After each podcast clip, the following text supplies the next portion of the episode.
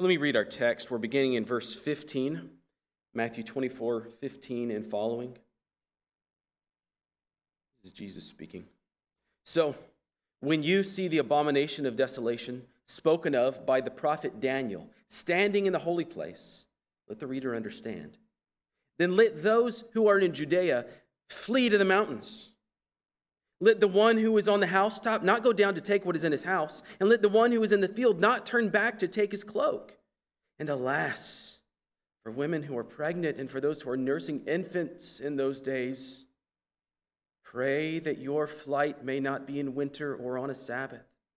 For then there will be great tribulation, such as not been from the beginning of the world until now, no, and never will be. And if those days had not been cut short, no human being would be saved. For the sake of the elect, those days will be cut short. Then, if anyone says to you, Look, here's the Christ, or there he is, do not believe it. For false Christs and false prophets will arise and perform great signs and wonders, so as to lead astray, if possible, even the elect. See, I have told you beforehand. So, if they say to you, Look, he's in the wilderness, do not go out. If they say, Look, he's in the inner rooms, do not believe it. For as the lightning comes from the east and shines as far as the west, so will be the coming of the Son of Man. Wherever the corpse is, there the vultures will gather. Immediately after the tribulation of those days, the sun will be darkened, and the moon will not give its light, and the stars will fall from heaven, and the powers of the heavens will be shaken. Then will appear in heaven the sign of the Son of Man. And then all the tribes of the earth will mourn, and they will see the Son of Man coming on the clouds of heaven with power and great glory. And he will send out his angels with a loud trumpet call, and they will gather his elect from the four winds, from one end of heaven to the other. This is God's word. You may be seated.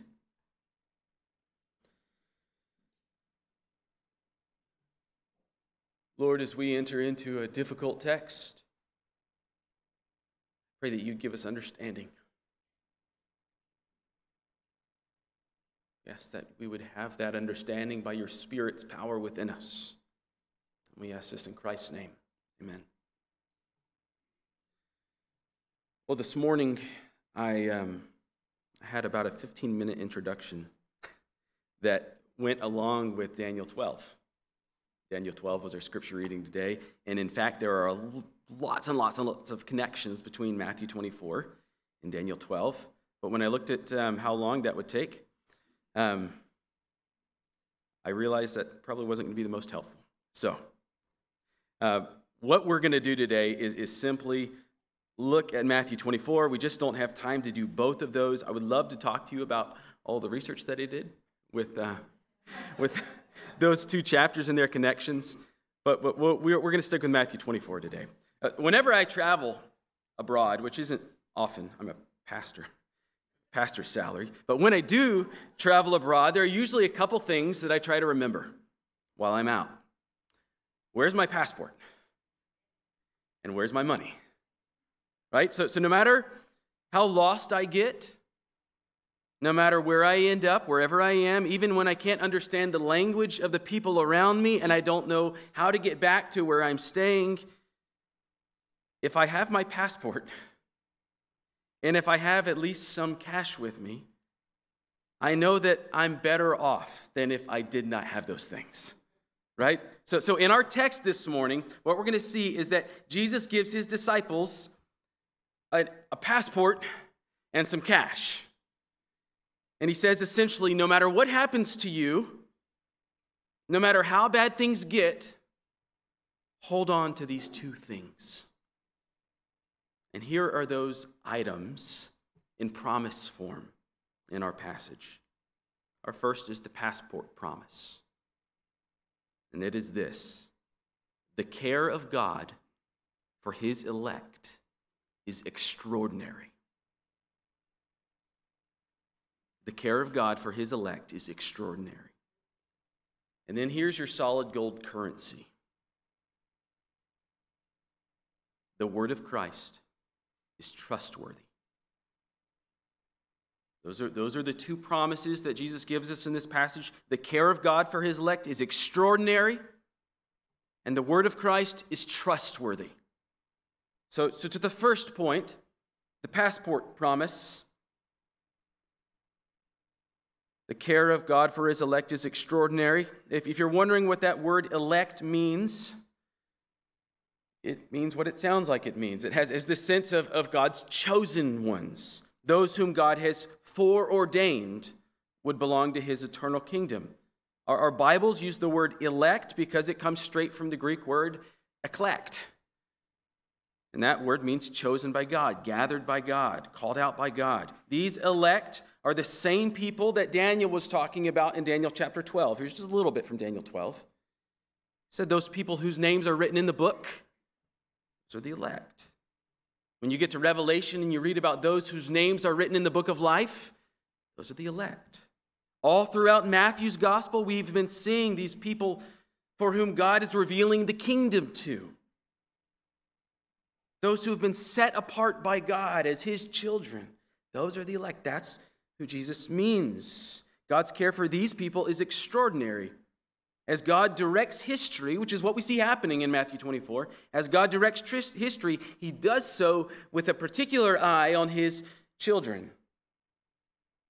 And if you're wondering, why are we talking about this? Well, look at how many times he uses the word elect in this passage. Look at verse 22. Jesus says that, that the, grays, the, the days of great difficulty that are coming, those days are cut short so that the elect would survive, but for the sake of the elect, he says. Look at verse 24. There's going to be false Christs and false teachers and false prophets, and they're all, their, their aim is to lead God's children astray. Their aim is to lead, if possible, Jesus says, astray even the elect. And what's implied there is they won't be able to. And then look at verse 31 this summary statement of all history, what we're looking forward to in the redemptive story is that the elect are gathered by the angels that Jesus sends out. You see God's extraordinary care here? Well, that second promise that we're going to be looking at as we work through this passage is that Jesus' word is trustworthy. And we don't actually see this until the very end of the passage. Look at verse 35, but it's, it's so dramatic that, that we have to focus on this. Jesus says, Heaven and earth will pass away, but my words will not pass away. Which is an echo of what we've seen in Scripture before. Right? The, the grass withers and the flower fades, but the word of God stands forever. Jesus is saying, My word is the word of God. You can trust what I say. There will be many who try and adjust and tweak the things that Jesus says. Those who, through doing that, will try to lead God's people astray. There will be false Christs, there will be false prophets, but the word of Christ, the message of Christ, never, ever, ever changes. His word is sure. Though the entire earth melts away, Christ's word remains. And so, so the message to us as his people is that even while the world falls apart, we are to continue trusting Him. That's solid gold, isn't it? You see why that's money you'd want to keep in your pocket? No matter what happens, this is more valuable than gold. This is gold melts away at some point. If all of thing, everything in all creation melts away, gold's going with it, but God's word remains. Nothing else in all of creation is more valuable than that as currency. So, no matter where you go or what happens to you, if you're trusting in Christ's promises, you have hope. All right, so as we go through the passage this morning, it's going to feel like a, a journey into the unknown, because that's what it is. If you get confused, though, about what happens on our trip, um, or, if, or even if you disagree with me about how I'm understanding Christ's prophecies here, here's what I want you to remember no matter what, all right? What is absolutely clear in this text, Jesus' messages for his, message for his followers is that they will be uniquely cared for by God and they can trust his word. So if you think I'm wrong about everything else that I'm about to show you, You can agree with me on that. Can't you? I hope so. You are uniquely cared for by God if you're in Christ, and you can trust Christ's word. So let's agree to those things, and let's begin our trip together. Take that God's kingdom passport and Jesus' promises, and let's, let's go. All right, so this whole section here that we're looking at today begins with Jesus' prediction about the destruction of Jerusalem.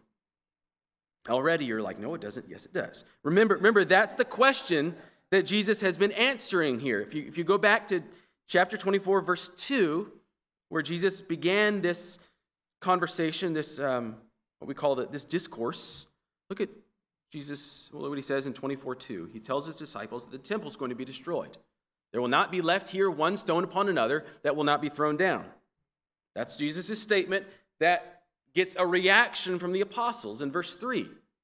When will these things be? What things? The destruction of the temple. When there will not be one stone left upon another. So, so everything we looked at last week and everything that we're studying this week and next week, and then in the fall, because we're going to take a break after next week and we're going to line by line go through the Apostles' Creed uh, for our summer series. But then in the fall, we're going to get back to chapter 25. And all those parables in chapter 25, everything Jesus is talking about as he's sitting there on the Mount of Olives, is in response to the question, when will these things be? So that's the question. Here's the answer. Verses 15 through 22 tell us about the destruction of the temple, that part of the question. And we know that's what Jesus is talking about because what he says in verse 15. Look at verse 15. When you see the abomination of desolation spoken of by the prophet Daniel, let the reader understand that the idea here is if you're a Jewish reader, you know that in Daniel, that that abomination of desolation was a prophecy about the destruction of the temple. And that happened in 137 BC. And so they know that language that Daniel was using was prophesying a time for the destruction of the temple. And here Jesus is cluing the readers in same thing is about to happen.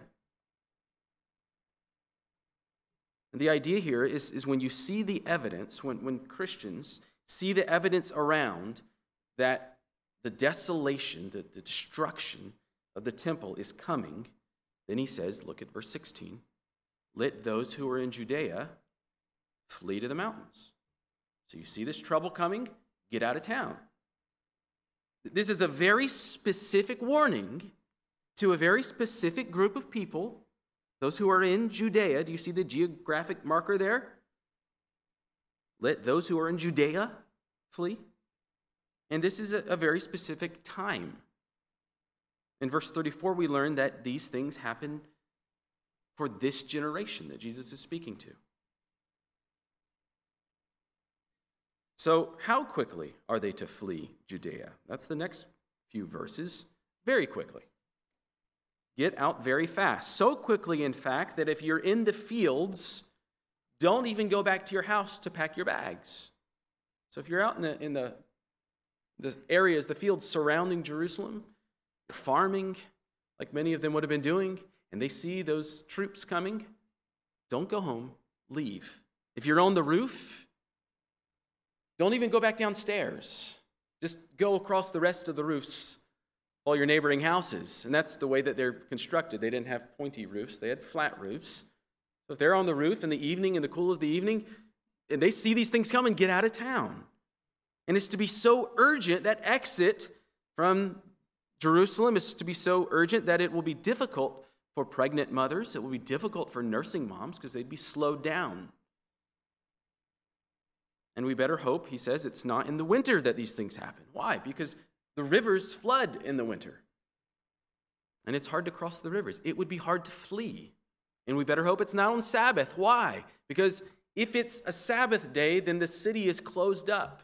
And if you're not observing Sabbath, then you're going to be uh, you're going to have trouble when you're trying to travel on Sabbath. So why all this fuss? What's going on?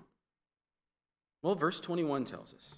Jesus quotes Daniel 12 And he says this time of great trouble, another time like the time that Daniel talked about, is coming. It's falling upon Judea.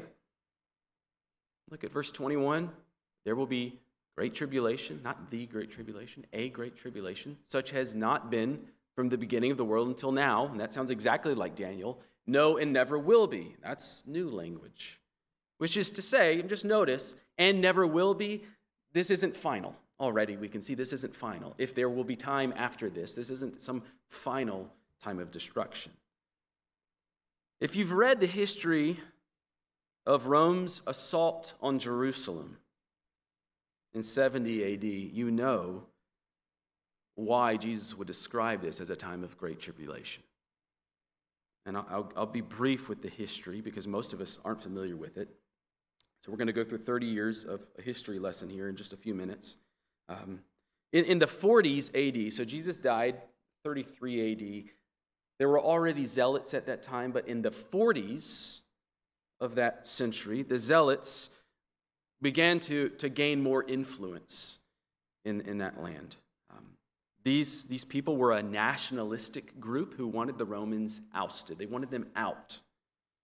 And they were willing to violently revolt to get rid of them. In fact, both of the people crucified beside Jesus were zealot murderers. And Jesus took the place of Barabbas, who was also a zealot murderer. He was a, a Jewish nationalist. These zealots, throughout the decades, began to gain more and more control and prominence in Jewish politics. And with every act of oppression from Rome, Rome owns the land, they govern the land. With every act of oppression from Rome, more people joined the zealot cause. And there were various riots, violent riots, incited by the zealots throughout the 40s and 50s. And then those violent reactions from Rome were often overreactions, which caused more people to join the rebel cause, which brought more violent reactions from Rome. In fact, you could summarize those three decades from the, from the 40s through the 60s with just that pattern revolutionary murmurings and revolutionary riots, violent reaction from Rome, more riots, and so forth, back and forth and back and forth they went. And there came a point when the governor did something he ought not have done. He withdrew Jewish gold from the temple. And he did that in order to pay for what he called public works projects.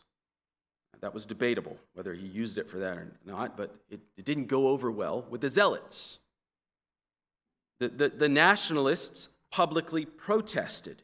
And in reaction, the governor sent soldiers into Jerusalem to intimidate the zealots and demand that those who had insulted the governor be turned over to be arrested so he could make an example out of them. Well, the Jews, of course, refused to turn over their, their own, and the governor sent soldiers in to march on the city. There's a confrontation, there's another huge riot. Dozens and dozens of Jews were killed, mostly by the stampeding soldiers as they entered the city. Protesters were arrested. And as an example, to make an example out of those who had opposed Rome, they were flogged and they were publicly crucified. This, of course, led to more protests, which led to more opposition from the Roman government, which led to the strongest, most violent reaction from the zealots as of that time so violent that they, they pushed the Romans out of the city. And the, the zealots saw this fleeing Roman army as a signal. Now is the time. Now is their opportunity to take the country back over. And so they did. They, they continued to push the Romans all the way back to the coast. And tech, they took over uh, forts as they went along and they pushed them back. All this was in 66 AD. So you're tracking with history, we're beginning in the 40s, moving up to the 60s. Now we're in 66 AD. It's an extremely violent time. Uh, as the Zealots moved their way out towards the coast, they killed almost any Gentile that they came across because they were considered not loyal to the cause. In return, now that the Jewish zealots had taken over Roman territory, Romans saw this as an act of war, and they fought back to reclaim their land. So, with, with thousands of fresh troops arriving now from Italy, Rome began their re invasion of this territory. They started up in the north in Galilee, and they easily reclaimed all those cities. I mean, you have Jewish farmers fighting against trained soldiers. So Rome reclaimed those cities that had been taken over by the militiamen. They continued south and eventually came to Jerusalem and surrounded the city. This is about 68 AD now. And when the Christians saw that, what do you think they did? They left. That this signal of Roman soldiers marching on Jerusalem was a signal to the Christians it was time to leave, and they did. Nearly all Christians left Jerusalem at that time. They were seeing an echo of what had happened in the destruction of the first temple 230 years prior. They knew their history and they knew Jesus' prophecy, and they, they wanted to survive this time of tribulation. They weren't going to sit around and watch. They heeded the words of Jesus, they left the city, and about that time, the Roman troops temporarily withdrew. This was the fall of, ni- uh, of 1968, of 68 AD. fall of 68 AD. And they returned the next year in the summer of, of 69, not that summer of 69. So as, as the Romans advanced, they're surrounding the city. The Christians are gone. And the Romans began to build up their siege ramps, because if you know history, this is what Romans are good at. The Romans are very good at siege warfare. And they began to build up their ramps in order to eventually attack the walls of the city. Meanwhile, within Jerusalem, the Zealots had fractured into two parties, and a civil war broke out between them, and they destroyed each other's resources, including their food resources. And they had any non Jew within the city killed. So if the Christians had not fled already, they would have been killed during this time. That civil war within the city walls led to a severe food shortage. So remember, Rome is occupying the, the land all around the city, or the Romans are, the Roman soldiers are. And the citizens of Jerusalem had planned to be able to withstand a siege such as that, but then they burned each other's food stores, and so they had no way to survive. And there was a severe food shortage. The citizens could not escape to get food. Those who did try to escape were captured and killed by the Romans. So many people began dying of starvation within the city that the, the able bodied citizens couldn't keep up with the burials. And most people were even were too weak because they were hungry. They couldn't. They couldn't dig. And as a result, the dead bodies began to pile up, and the smell of the dead bodies piling up in the city was so horrendous, even to the troops outside of the city, that the general of the Roman army is said to have thrown up his hands toward God and shout that this was not his doing. He wanted, his desire was Jewish surrender, but they wouldn't. There are stories during that time that are too awful to tell. There are stories of, of mothers eating their own infants. There are stories of people eating their own waste.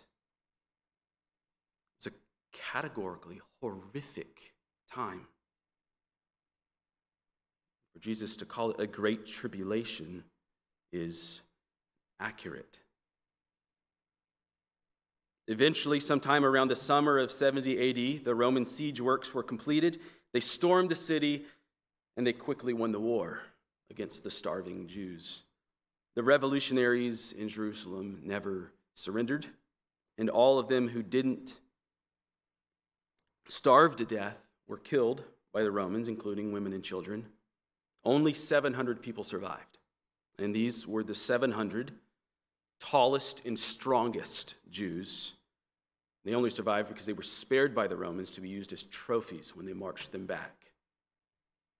So they were paraded back, these 700 men were paraded back to Rome as victory trophies. And then they were killed or enslaved. And because the Roman general believed the temple to be the source of all of these troubles, he systematically dismantled the temple stone by stone by stone. exactly as Jesus had predicted, and not one stone was left upon another. This is, this is history. And it is exactly what Jesus said would happen. And that leads us to verse 22.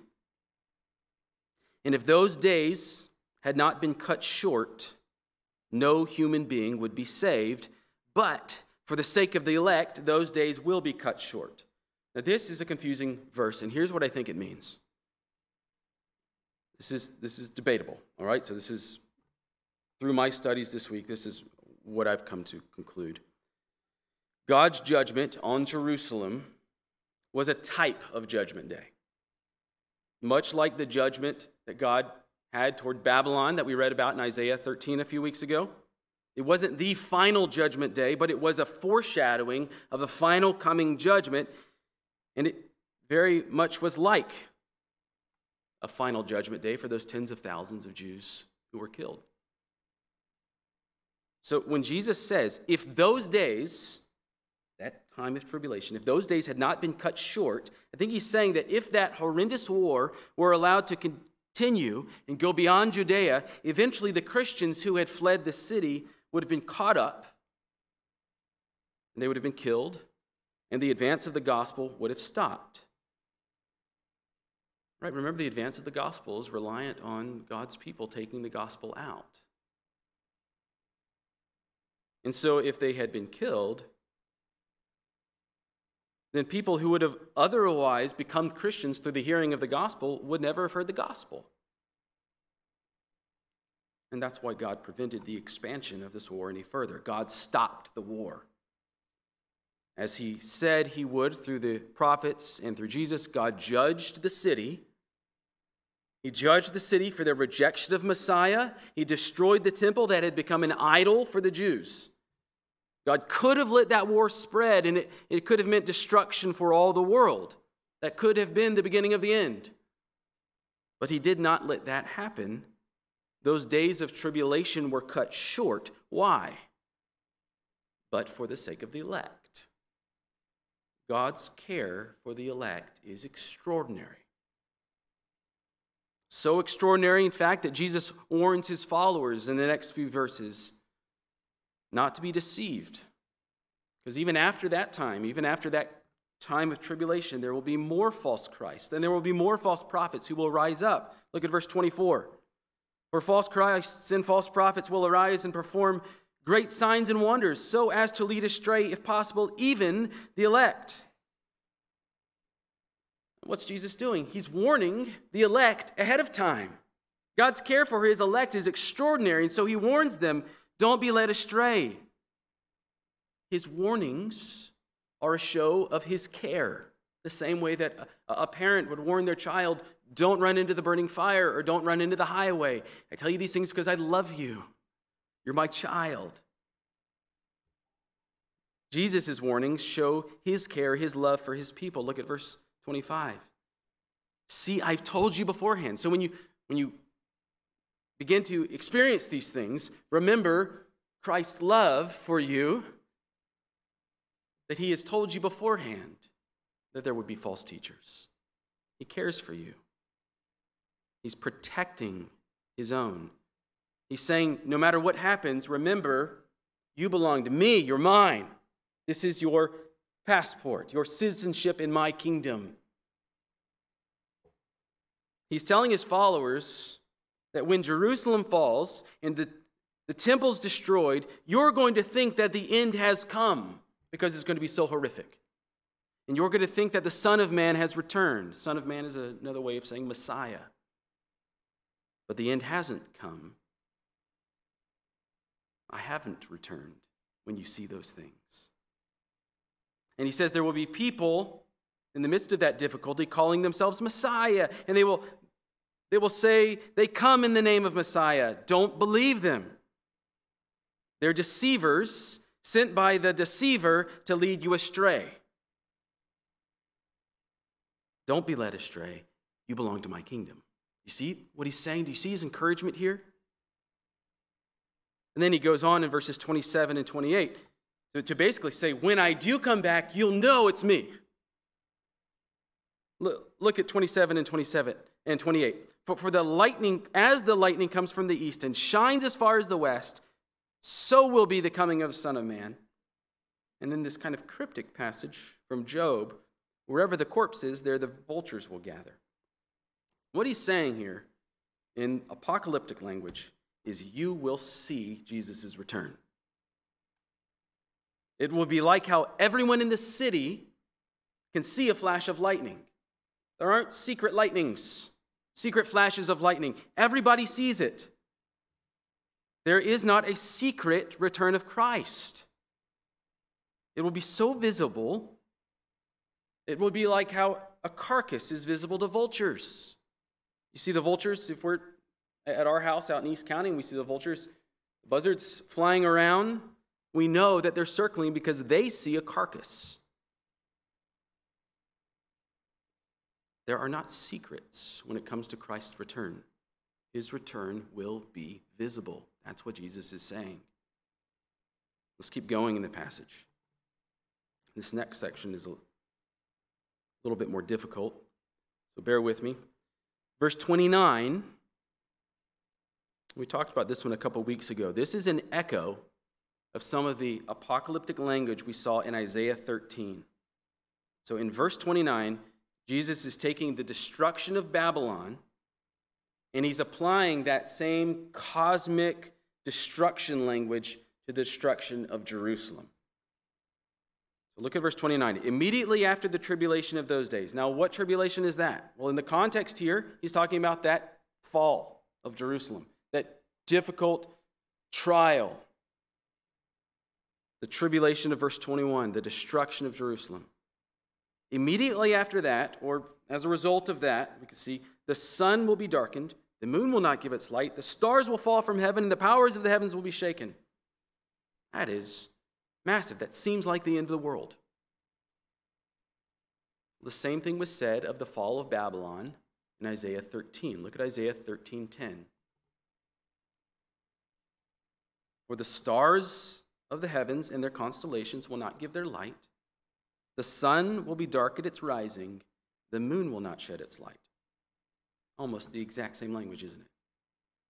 And remember, this doesn't mean that when Babylon fell, that the stars and the sun and the moon actually ceased to shine. That, that, that didn't happen when Babylon was destroyed. This is figurative language. There is similar language in Isaiah 34 4, when the country of Edom, where the Edomites lived, when Edom was destroyed. Isaiah 34 4. All the host of heaven, that's to say the stars, shall rot away.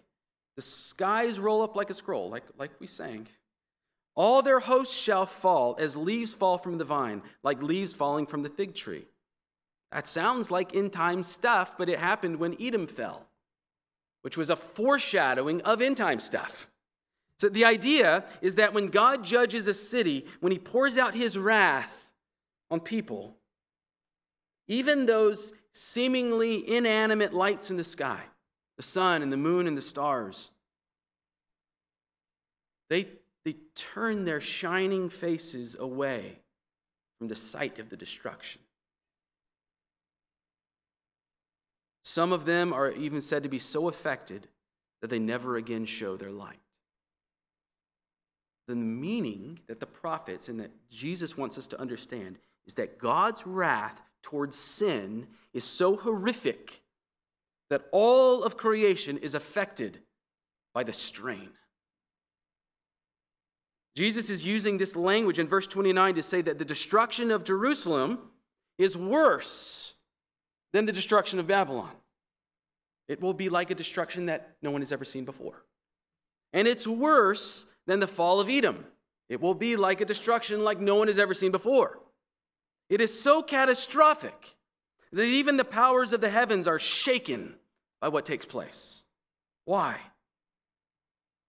Think about what has just happened in redemptive history. God, the eternal creator of all, sent his very son to save his people from their sin, and they killed him. Don't, don't forget all that we've just studied in chapter 23. And all of those seven woes that Jesus was pronouncing towards the city, all these warnings. This city would kill their own king. And don't forget those parables that Jesus told in, in chapter 21 and chapter 22. The vineyard keepers. They killed the son of the vineyard owner. And they were destroyed. Jesus said these things were coming. I think we don't, probably because of our, I know because me, even just studying this week, because of my focus on myself, our, our, our individualistic attitudes, we don't realize how wicked it was for the Jews to kill the Messiah who was sent to deliver them. It was worse than the way that Babylon had treated God's people. It was worse than the way Edom had treated God's people. I don't know if you remember from Matthew chapter 11 when Jesus is talking to these cities who have rejected him. And he says, It will be worse for you than it was for Sodom. You remember that? Remember what Sodom did? Sodom and Gomorrah? For God's own people to destroy God's own son, we can't expect that God would not judge them for these things. And God punished them severely for their iniquity. Listen, to reject Jesus as king is a severe act of rebellion against God. He has sent Jesus to save us from our sin. He has sent him to, to redeem us from the world, and he sent him to rule over us as our king. Don't think that rejecting him is a light thing. If God would destroy his own temple and his own city that was meant to be a light for all the world to see, because of their rejection of Christ, what judgment do you think He has in store for you? If you are right now rejecting Christ as Messiah, as King over you, repent. You have today given to you. Repent and turn to Christ. He offers His salvation freely to you. Let's go on, though, to verse 30. It says, Then will appear in heaven the sign of the Son of Man, and then all the tribes of the earth will mourn, and they will see the Son of Man coming on the clouds of heaven with power and great glory. Now, Jesus, Jesus remember how, how prophecy is weaving scripture together. Jesus is weaving together here Daniel chapter 7, verse 13, and Zechariah chapter 12, verse 12. Both of these are combined into this verse. Here's what Daniel 7:13 says says, I saw in the night visions, and behold, with the clouds of heaven, there's that clouds, there's heaven, there came one like a son of man, same language. He came to the Ancient of Days and was presented before him, and to him was given dominion and glory and a kingdom that all peoples, nations, and languages should serve him. Now recognize, where does that scene take place? That scene Daniel is describing is a heavenly scene. Not something that the earth dwellers see, but something that people in heaven are seeing. And look at how Jesus takes that scene from Daniel and he puts it here in verse 30. Look at the elements that we see in both of these passages. I think I have a slide with some, something. There we go. Uh, then will appear in heaven the sign of the Son of Man, directly from Daniel. And then all the tribes on earth will mourn, not from Daniel. And then they will see the Son of Man coming on the clouds of heaven with power and glory. Daniel. The difference between Daniel and Matthew is who they is. They will see. Who is that they referring to? In Daniel, that they is referring to heavenly beings. There's thousands and thousands and thousands, Daniel says, in the heavenly courts observing this. But in Matthew, the they is all the tribes of the earth. And that tribes of the earth language is an allusion to Zechariah. So who are these people? They're from Zechariah. Now, not many of us study Zechariah very often. Let me just give you a summary of the last three chapters. Zechariah chapters 12, 13, and 14 You have this time of salvation coming for God's people, and also a time of judgment. And there's, there's a prophecy in chapter 14 of the destruction of Jerusalem. And the day is said to be the day of the Lord. And as a result, Zechariah says, and the Lord will be king. Look at Zechariah 14 9. I think I have this slide. Not there? Okay. Well, Zechariah 14 9 says, and the Lord will be king over all the earth. You can look that up. You can write it down. Zechariah 14 9. The Lord will be king over all the earth. Now that sounds like an expectation of Messiah, the one who brings God's kingdom to earth. The Lord will be king. God will be king over all the earth. That's a fulfillment, fulfillment of Daniel 7. All authority being given to the Son of Man. All right, so there's a connection between those two passages already. Jesus is bringing them together. This part about all the tribes of the earth mourning, in Zechariah, it's all of the tribes of the land of Israel. And it's in uh, Zechariah chapter 12. And it's the Israelites mourning because they have pierced God's servant. That sound like? It's like Christ's death, doesn't it? Look at Zechariah 12, verses 10 through 12. And I will pour out on the house of David and the inhabitants of Jerusalem a spirit of grace and pleas for mercy, so that when they look on me, on him who they have pierced, they shall mourn for him as one mourns for an only child, and weep bitterly over him as one weeps over a firstborn. On that day, the mourning in Jerusalem will be as great as the mourning for Hadad Rimmon in the plain of Megiddo. The land shall mourn, each family by itself. So there's the tribes of the land, the families of the land. And here's what Jesus is doing by bringing these two things together He's prophesying of when he, as Messiah, will be presented before the Ancient of Days in the heavenly courts. He's saying, I'm, I'm going to fulfill that. Daniel chapter 7. And there is a near fulfillment of that. That the close, the nearby fulfillment of that is actually just in few, a few days from this discourse. When Jesus dies on the cross, we know that at some point there, in those three days after his death, that he has been given all authority in heaven and on earth, because he says so when, he re- when he's raised from the grave. When he's presented back before, when he goes back before his disciples in Matthew 28, he says, All authority in heaven and on earth has been given to me. That's Daniel 7 language.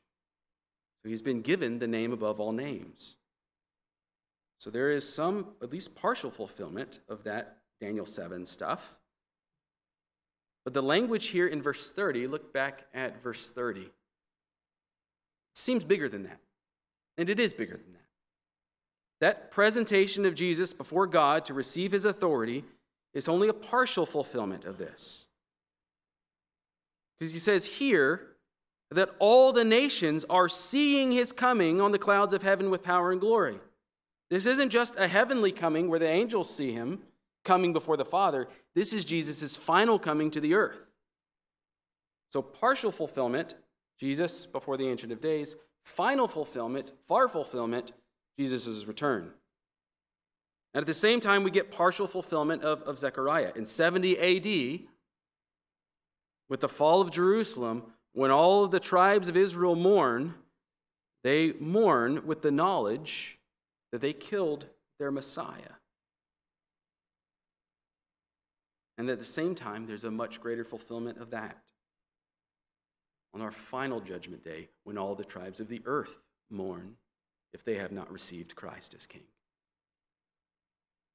So double fulfillment, verse 30, 30 is tricky verse because we have to see partial fulfillment in Christ's ascension and partial fulfillment in the destruction of Jerusalem, but far fulfillment in final judgment day in Christ's return. Verse 31 is actually similar to that. There's multiple fulfillments, partial and near, and greater and far. Look at verse 31. He will send out his angels with a loud trumpet call, and they will gather his elect from the four winds from one, end of heaven to the other. Now, at the destruction of the temple, there, there's a clear sign in redemptive history the temple's gone. There's no place of atoning for sins anymore. The old age of Judaism is over. The promised Jewish Messiah has been enthroned as king. He is the one who atones for sins now. He's been enthroned as king in heaven. The gospel is going to the nations to announce the inauguration of Messiah's kingdom and God's elect from every tribe and tongue and nation are coming to faith in Christ. So that's happening in what we call the church age. Christ is enthroned in heaven. People are coming to trust him as king. The elect are being brought in as, as believers into his kingdom. That's going on now, and yet, verse 31 seems bigger than that, doesn't it? And it is. It's more final than that. This is judgment day language. God's angels are sent to the ends of the earth to gather in the elect for eternal life. God's care for the elect is extraordinary.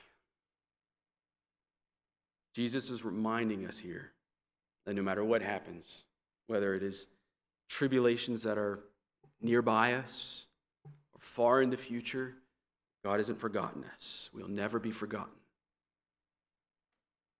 Coming to faith in Christ is believing that. It's coming to believe that because we've been set apart by God in Christ, we will be preserved by God for the day of Christ's return. And on that day, we will be brought into his visible eternal kingdom. That's our hope. That day hasn't come yet. But we wait for it. We wait for that day with anticipation because we know that we belong to the Father because of the work of the Son. Our Savior, our King, died to redeem us, and He sent His Spirit to apply that redemption to us, to seal us, to cause us to be born again, so that we could live in the hope of His return.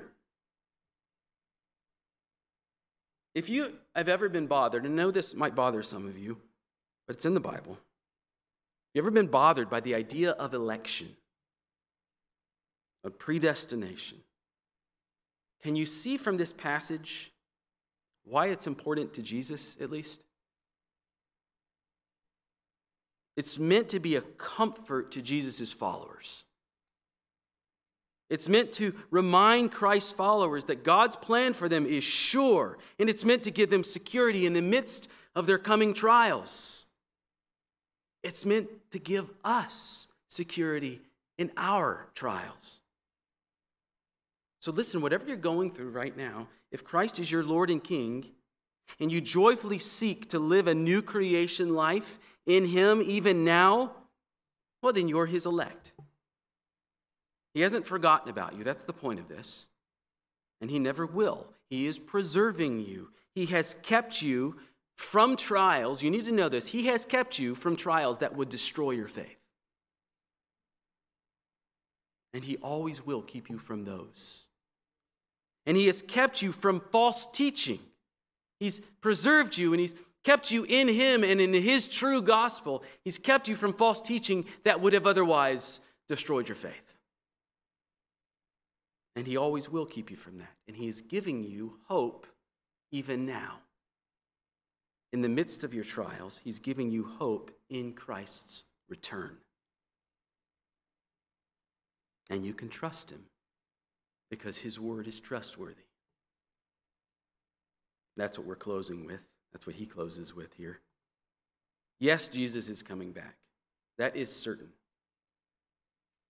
And, and you can take his, you could read this and say the point of all of this is that Jesus is returning. I actually don't think that is the, the main point. It's a point.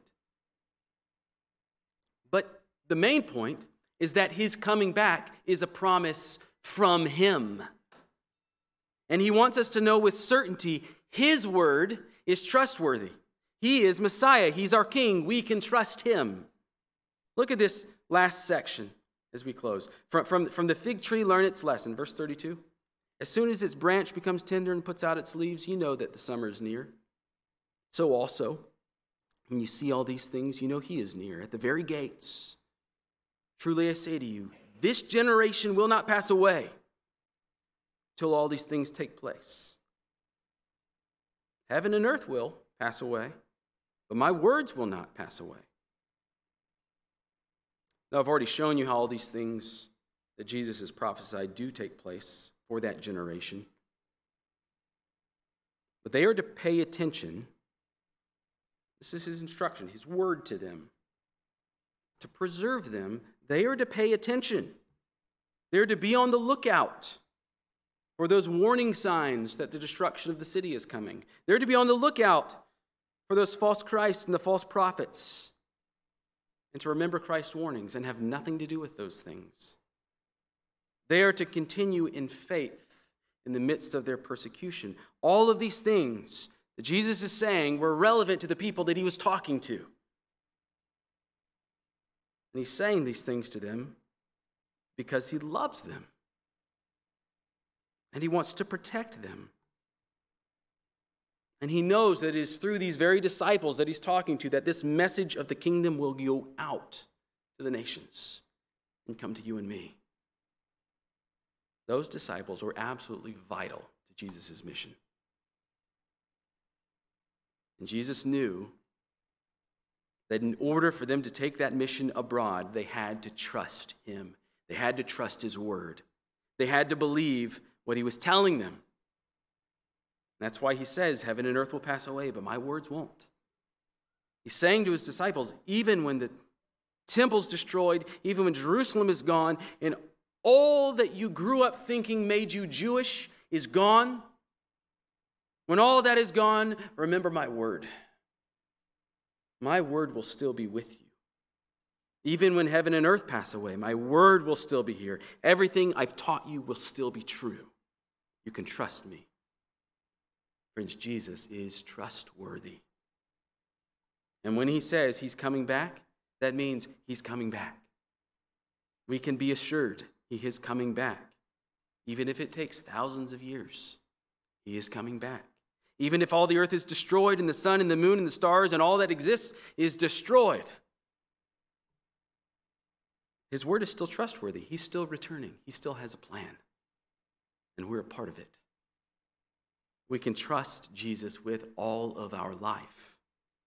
His word is more valuable than any other currency we could possibly put our trust in.